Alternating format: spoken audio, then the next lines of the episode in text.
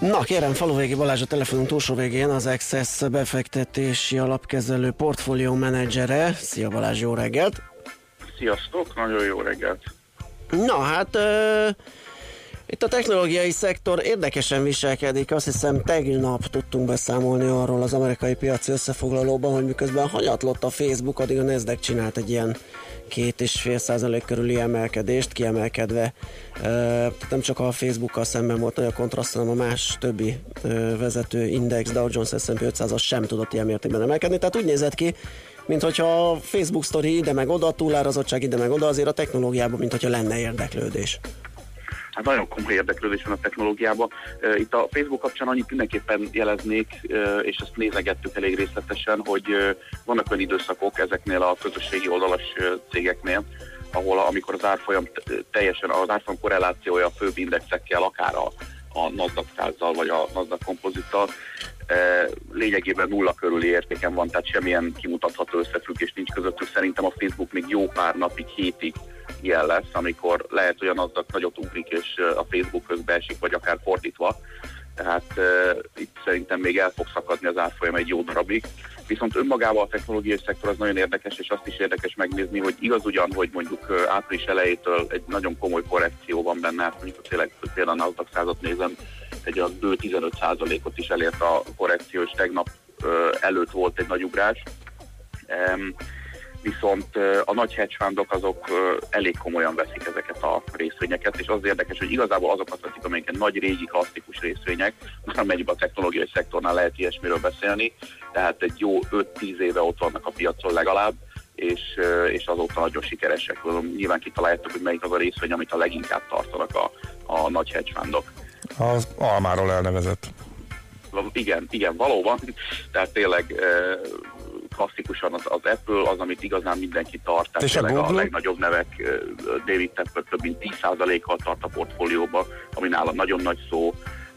Daniel Lő például az egyik legnagyobb szájú hedge fund vezér, hogyha lehet így mondani. Úgyhogy az Apple tényleg továbbra is a legnépszerűbb, és hát utána is a, akik jönnek a sorba, az se túlságosan meglepő. Ugye itt van a Google, amelyik most már tényleg eh, ahhoz képest főleg, hogy milyen növekedési lehetőség vannak, és az, az Apple mellett szerintem a másik nagy olyan cég, amely komoly növekedési potenciállal rendelkezik, nyilván feltételezve azt, hogy a következő negyed években is ez a növekedés fennmarad, de egyelőre nem látni a jelőt annak, hogy, hogy ez meg fog akadni. És ez hogyan, hogyan néz ki azért ez a, ez a technológiai szektor iránt érdeklődés? Tehát ez leredukálódik ide a legnagyobb és legbiztonságosabb, igazi jó sztorit és mondhatni, hogy jó árazást ö, nyújtó részvényekre, hogy az Apple az kifejezetten ö, óvatosan vagy normálisan árazzák, annak ellenére, hogy tényleg észreszejtő, amit produkál a gazdálkodását tekintve, vagy azért ott a periférián ilyen kisebb feljövőkben is látható valami mozgolódás? Én abszolút látok a kisebb cégekben is mozgolódás, de ott, ott nagyon erős differenciálódás figyelhető meg. Tehát amíg az Apple-t szinte mindenki vásárolja, vagy legalábbis tartja, nagyon kevesen vannak. Van, aki kicsit csorgatja, kicsit eladogat belőle, de alapvetően szinte mindenki tartja.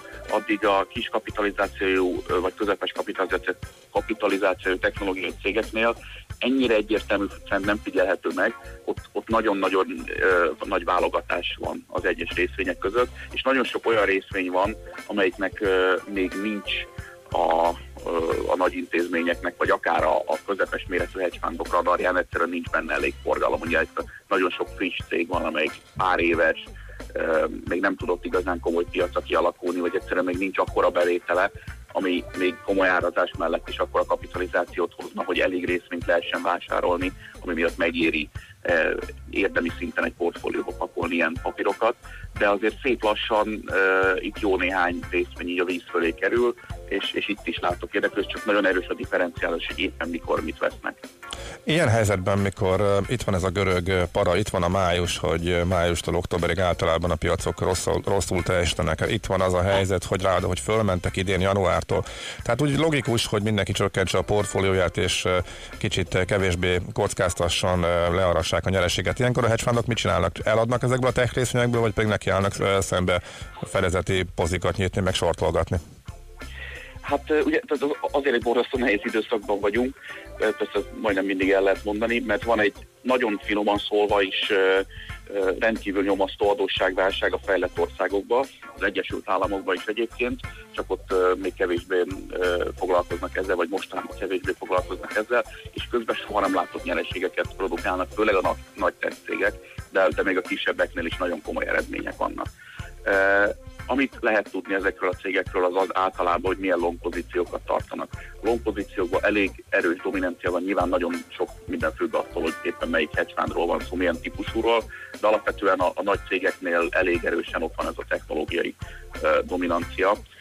Um, ugyanakkor tehát azt nehéz lehet tudni, hogy milyen speciális derivatív ügyleteket kötnek azzal kapcsolatban, hogy te jó ég mi lesz Görögországban, és a többi általában inkább az a tapasztalat, hogy távol tartják magukat azoktól a piacoktól, amelyek veszélyesek, és amelyek erősen függenek attól, hogy éppen valahol történik egy erős politikai döntés, vagy egy központi döntés, ami úgymond megment egy, egy, egy országot, vagy egy piacot, vagy egy céget, és ezekkel inkább nem foglalkoznak a helyet, hogy ezeket sortolnák.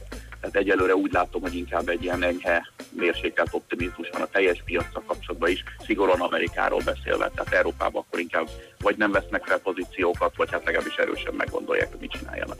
Hm. És egy kis befektető az mit csinálhat ilyen helyzetben, vagy hogy lehet ezt átültetni? Most kimondottan vagyok kíváncsi, hogy te mennyire vagy pessimista a következő hónapokra. A következő hónapokra én nem vagyok pessimista egyáltalán benne vagyunk egy korrekcióba, ami főleg a, az Egyesült Államokon kívül figyelhető meg, de ott is megfigyelhető.